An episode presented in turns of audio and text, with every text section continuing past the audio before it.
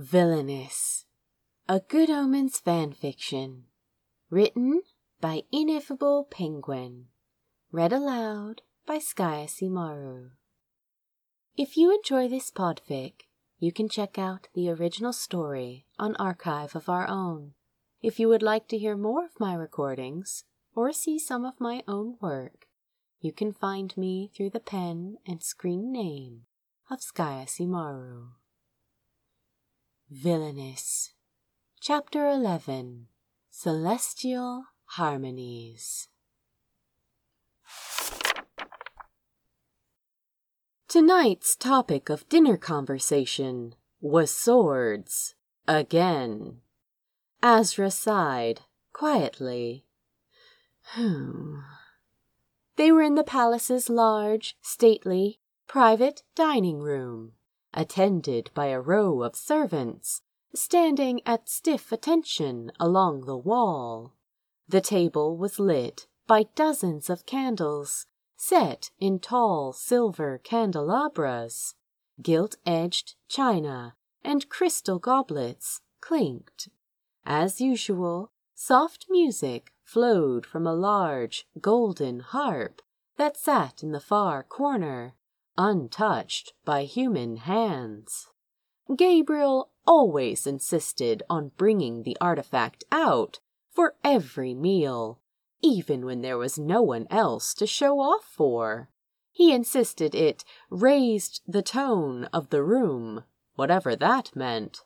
But that was Gabriel for you. He and the others loved to adorn themselves with as much exorbitantly expensive magic as they could get their hands on. It seemed especially gaudy lately after spending so much time eating in the simple beauty of the wood or at the Jezebel by lantern light. Azra eyed the harp sourly. He really wouldn't have minded some music, except for the fact that the blasted thing could only play the one verse from the one song, over and over and over again. It was not a long song. And was it getting slightly faster each time?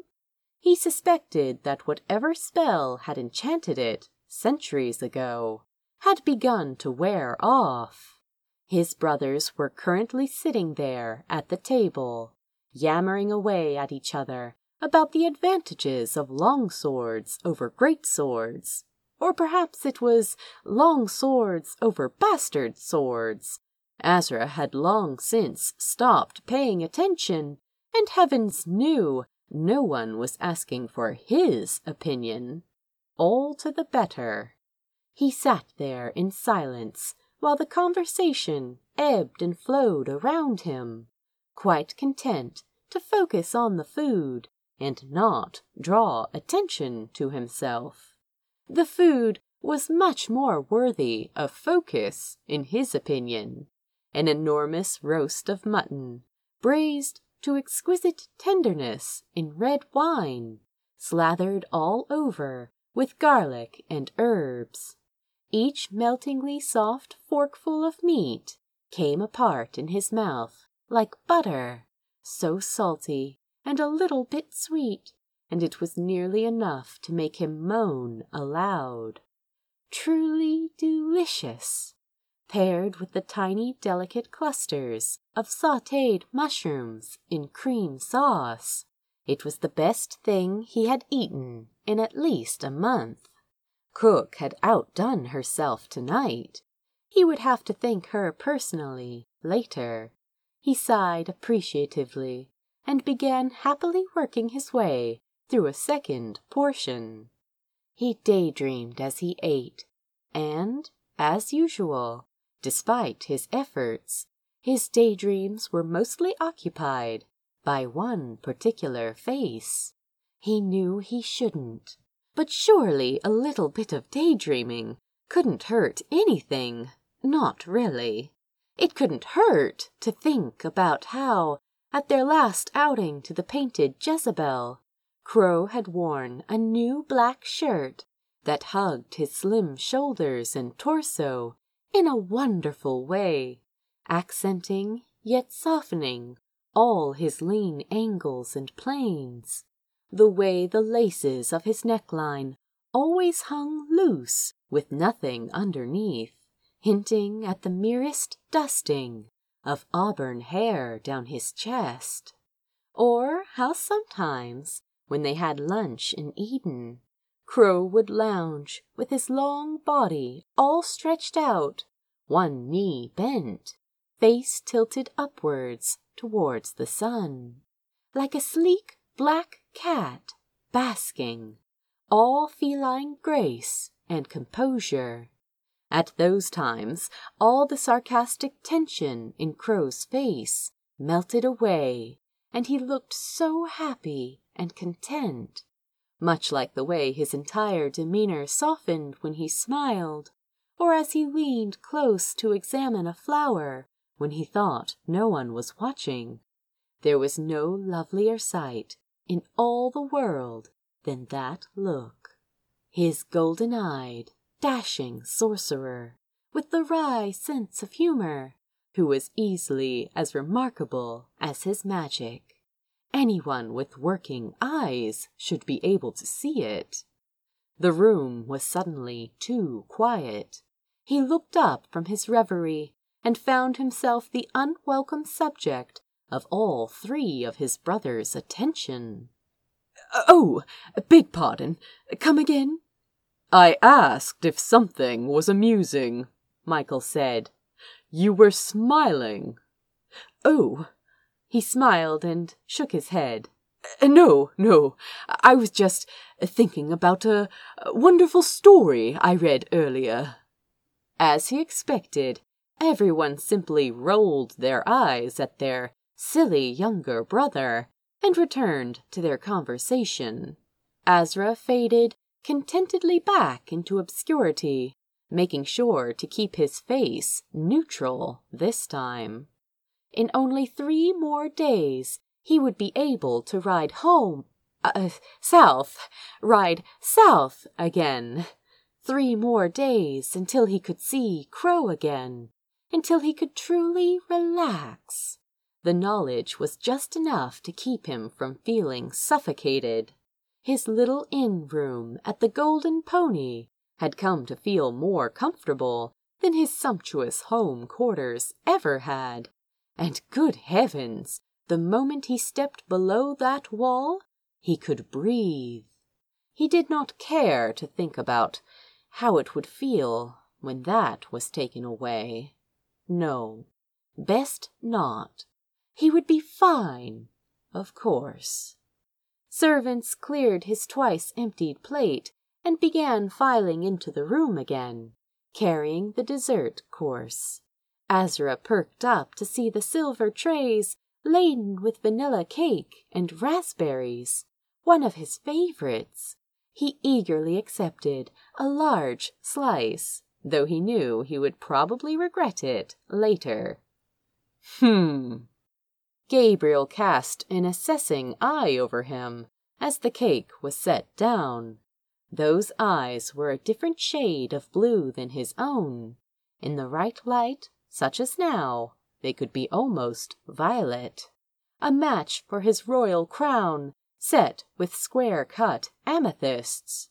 It was the first time he had spoken to him all meal, and Azra braced himself. Here it came. Is that really a good idea? Gabriel asked, right on cue. The Equinox Ball is only a month away, and then the Tournament of Kings is only three weeks after that. Plenty of time, then, Azra replied evenly ignoring the lurch in his gut at the reminder. He took a dignified sip of wine and picked up his fork. A long suffering sigh. Have you been doing those exercises Arms Master Carmine sets you when you're out on duty? Uh, sometimes. Azra kept his attention firmly on his plate. He didn't need to look up to see the smirks and exasperated glances being traded up and down the table. Sometimes? Azra, We discussed this. Gabriel shook his head and sighed again, and Azra could have done very well without his patronizing sighs. well, we've still got time to fix that this week before you go. Every day is a new opportunity to begin afresh, eh? King Gabriel took after Michael and their late father, with the same chestnut brown hair and classically chiseled features. Though he had just celebrated his fiftieth birthday, the years seemed to have barely touched him. His clean shaven jaw was taut and unwrinkled, his back unbent, his hair untarnished by even a speck of gray, though Azra suspected that he dyed it. No extra pounds would dare go near his trim physique. He exercised twice daily and ate a carefully regimented diet. Also, like their late father, Gabriel believed with unflinching rigidity that your body was a reflection of character, a standard to maintain, and never failed to be the one holding the mirror. You know full well it's not my point of interest, Gabriel, Azra replied, patiently. The same old dance, back and forth. Just another piece of the argument he'd had for his entire life with father. Gabriel had decided to take up that mantle as well when he became king. Ha! Nonsense! You just haven't given it a fair chance. I've got a new regimen you can try. Worked wonders for one of the court boys. I'm certain you'll love it. Best set of drills I've ever done, let me tell you. Gabriel grinned encouragingly, flashing a set of gleaming white, large teeth. Like a horse, Azra thought, rather uncharitably. But they did look a bit like Seraphina's. They also looked brighter than usual, the result of some newfangled cosmetic potion, no doubt. Azra took a large, deliberate bite of cake, just to irritate him. I've given it forty years of chances, Gabriel, he replied, once he had chewed and swallowed and blotted his lips with the napkin. I can't imagine that another three days will make a difference. Or another forty years, for that matter. Oh, but we possibly can't take you away from your interests, his brother Sandalphon put in from the far end of the table. His voice was ever so slightly nasal from a large, twice broken nose. He didn't have the other two's height or slender build, but was still burly and muscled with the bullish strength of a champion boxer and wrestler. He'd taken both titles in the last three kingdom tourneys. Unlike the other brothers, Sandalphon kept his brown hair cropped close to his head, neatly shaved, in part out of practicality, and in part to conceal a receding hairline. He was casually wolfing down his second slice of cake and gestured with his knife. His thick fingers gleamed with layered bands of gold. At least one, Azra knew, an artifact enchanted to grow hot in the presence of danger. Just think, one day there'll be a tourney in poetry or magic tricks, and you'll be sure to take the championship. Sandalphon grinned, revealing a glint of more gold where he had replaced two knocked out teeth. More snickers. Azra ignored it with the ease of long practice and continued eating, though some of the sweetness had gone out of the dessert. Gabriel held up a commanding hand, drawing everyone's attention back to him. your interests are secondary to your duty, Azra, You are part of this lineage, whether you like it or not, and we cannot have one of the heirs looking like an incompetent in the art of battle. If you only put half as much effort into that as you did into your little hobbies, well. He sat back with a decisive gesture, his amethyst pinky ring flashing in the candlelight. Another artifact, this one designed to render any poison in his food harmless. It had cost a sizable fortune. With an effort, Azra refrained from pointing out that there was no battle. Hadn't been in over twenty years. But they already have you three for that sort of thing. I don't care about being competent in battle. You insufferable prat! a small voice in his mind added. That was Crow's influence, no doubt about it. Just the other day, Michael had laughed at him for eating a fourth biscuit at lunch, and he'd had to bite his tongue to keep himself from telling Michael to put the biscuit someplace uncomfortable. The memory made his mouth twitch in spite of himself. Of course you do. I'll tell Carmine to expect you tomorrow morning. Gabriel nodded and continued eating as if it was all settled. Don't make me issue a royal command. He said it like he was joking, but Azra knew he was not. Like I said, Gabriel continued, the equinox ball is a month off, and that's still just enough time to improve before you meet Lady Uriel. The bottom dropped out of Azra's stomach again, and he had to swallow down an agonized groan. The dreaded equinox ball and formal introduction. Just two weeks ago, Gabriel had burst into his chambers out of nowhere, without so much as a knock or by your leave, startling Azra so badly that he'd spilled ink across the letter he was writing to Crow. Completely unheeding, the king had grandly announced that the marriage arrangement was set to proceed, all triumphant, toothy smiles and booming voice, while Azra stared in horror. Every day since then, he'd tried so hard to block it out and not think about it. He hadn't even told Crow yet, partly for fear that it would somehow make it real, and in part because he simply couldn't find the words. Every time he tried, they would stick in his throat. He'd found that sometimes things just took on a certain weight and became so heavy that speaking or even thinking them felt impossible. He did not want to talk about this now. Not ever and especially not right here, with his entire family and the wide eared servants watching. But he tried anyway, out of sheer desperation.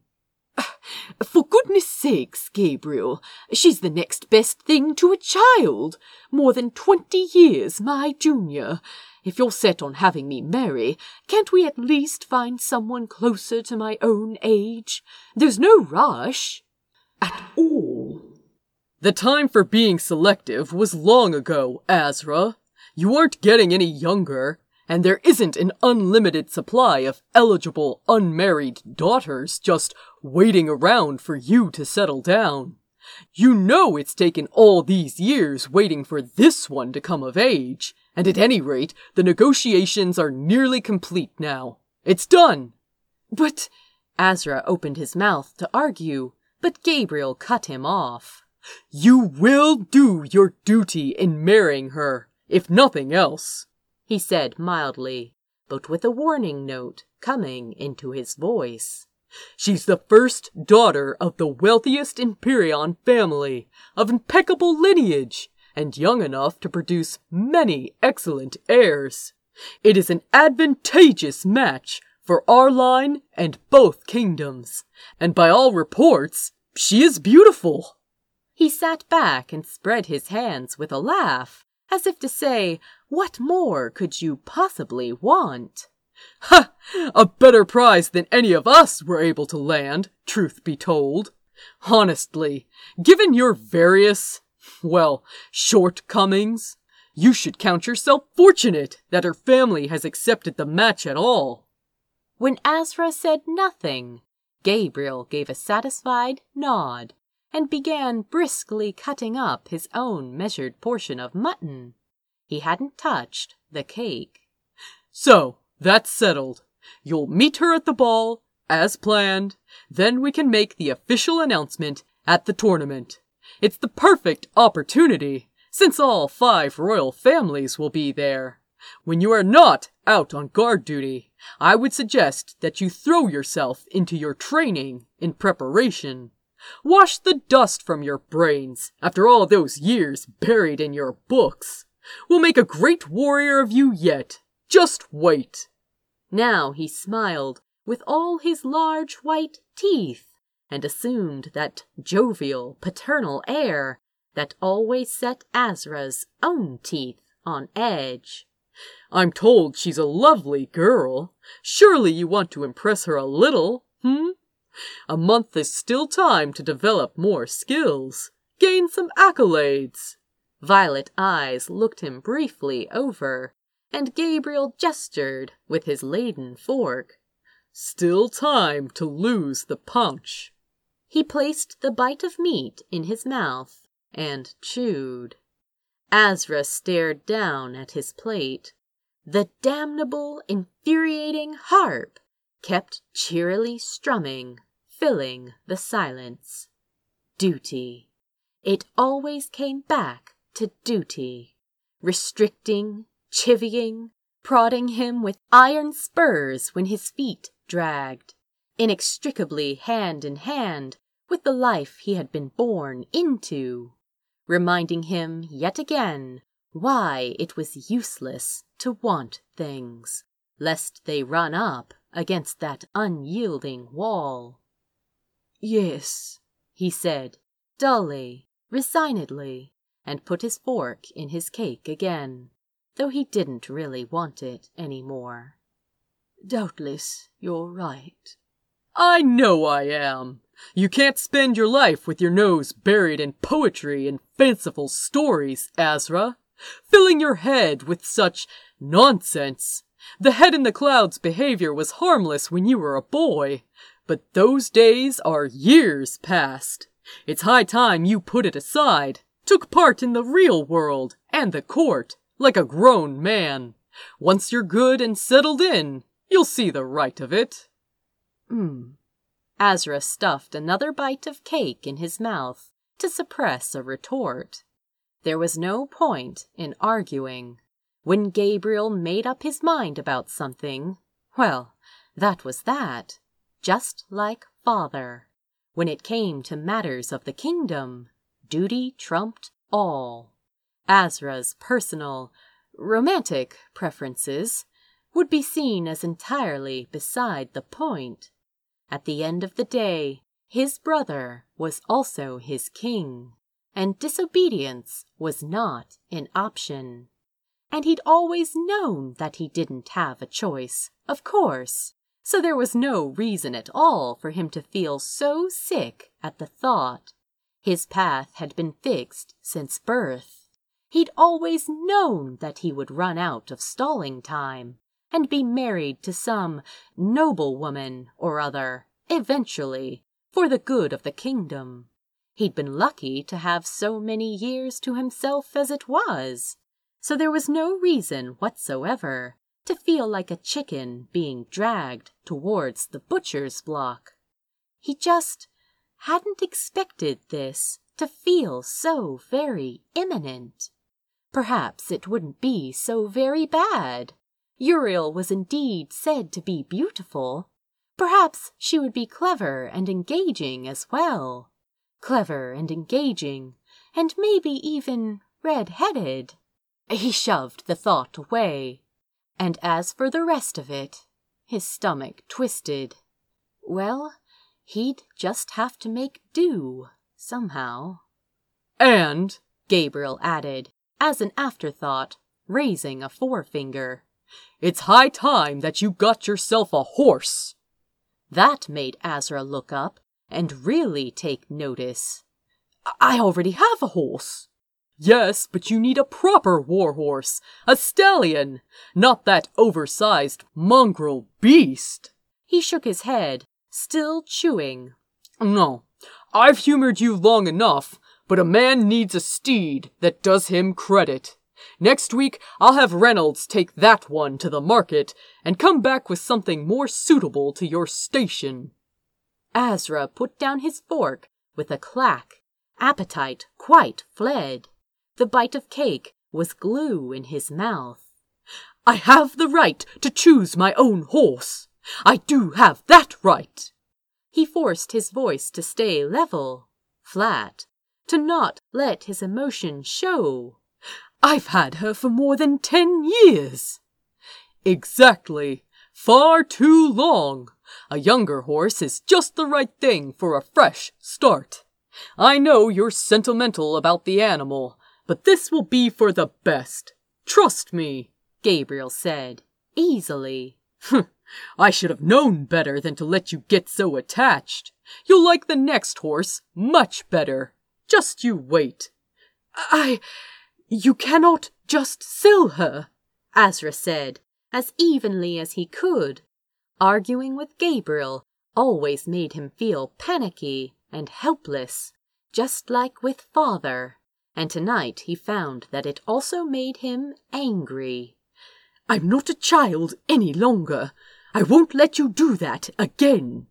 I can and I will, Gabriel said, face hardening dangerously, the way it always did when someone dared say can't to him.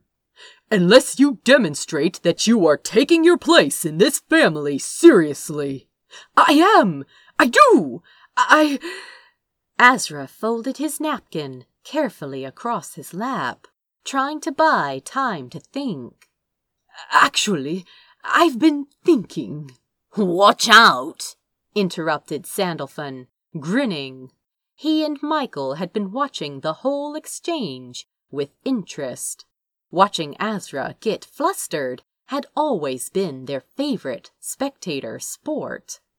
I've been thinking, Azra continued, pointedly ignoring his brother, that we may be able to broker peace with the Sorcerer's Council.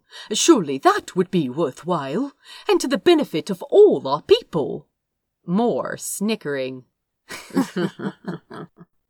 Uh, is it really so impossible? he asked earnestly.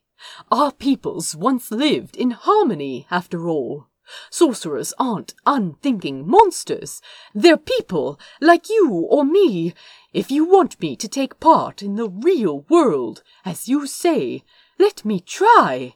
That way there would never have to be another war, no more senseless loss of life, and the benefits could be myriad, like in the old days before the war. Increased trade, perhaps even sharing of new magical items or skills. We do get excellent use from the artifacts we have, after all. He licked his lips and gestured to the magical harp, which was still determinedly cranking out its one horrid song. Perhaps, hypothetically speaking, if I could act as an emissary in my official capacity and speak to them. hypothetically speaking, Gabriel said, with wry amusement now. Those unnatural creatures would murder you as soon as you set foot down there. They'd murder all of us in our beds if given half a chance. you could sooner make peace with a rabid wolf, scoffed Michael. He wasn't even looking at them, but was idly examining his teeth in the reflection of his dagger blade. The poison detecting silver ring on his forefinger caught the candlelight as he moved, glittering. Vicious, unnatural creatures. Sorcerers are only good for being eliminated. Not befriended, added Sandalphon, with a smirk. Yes, thank you for your input, Azra retorted, unable to keep quiet. Gabriel held up a placating hand towards him. Azra! The tone dripped with sorrowful condescension, and Azra had the very childish urge to flick a forkful of cake into that smug face, though that would just be a criminal waste of perfectly good cake. The worst part about being around his brothers, he'd decided, was how unlike himself it made him feel. He had an uncomfortable, sneaking suspicion that it brought out the worst in him. Gabriel continued, The idea is commendable, praiseworthy even, but obviously doomed to fail. Another war is, frankly, inevitable at some point. Sorcerers are not like us. They're barely even human. You can't negotiate with pure evil. They are not capable of honor, or trust, or even love. They would take advantage of any leniency like that. He snapped his fingers. Amethyst glinted off his ring. Azra looked at his face, at his gleaming, unshakable confidence, and felt the fight go out of him, as usual. Yes, I. Of course, he said heavily. But Crow was nothing like that, of course. He was so brave and kind and funny and loved flowers, his dearest friend, who had somehow become as integral to his life as books and food. Whom I will probably never see again after I'm married. Azra shoved the thought away for the thousandth time, along with the panic it brought. He took another mouthful of raspberry cake without tasting it. He had to force himself to swallow. When you were headed inexorably for a cliff's edge, the best you could do was shut your eyes. The horse can stay for now. Gabriel sighed and shook his head with an indulgent smile. His good humor seemed to have returned. Although this ridiculous softness will not serve you well in the long run, you cannot simply refuse to be who you are. There is irony in that, if I cared to find it. Yes, Gabriel, you've made that quite clear, was all Azra said. Perhaps, just perhaps, once he was married, he could convince Gabriel to revisit the idea of an ambassadorship to Apollyon. The king sighed in exasperation and finally, finally, turned his attention back to his less troublesome brothers. The harp played on and on. Three more days.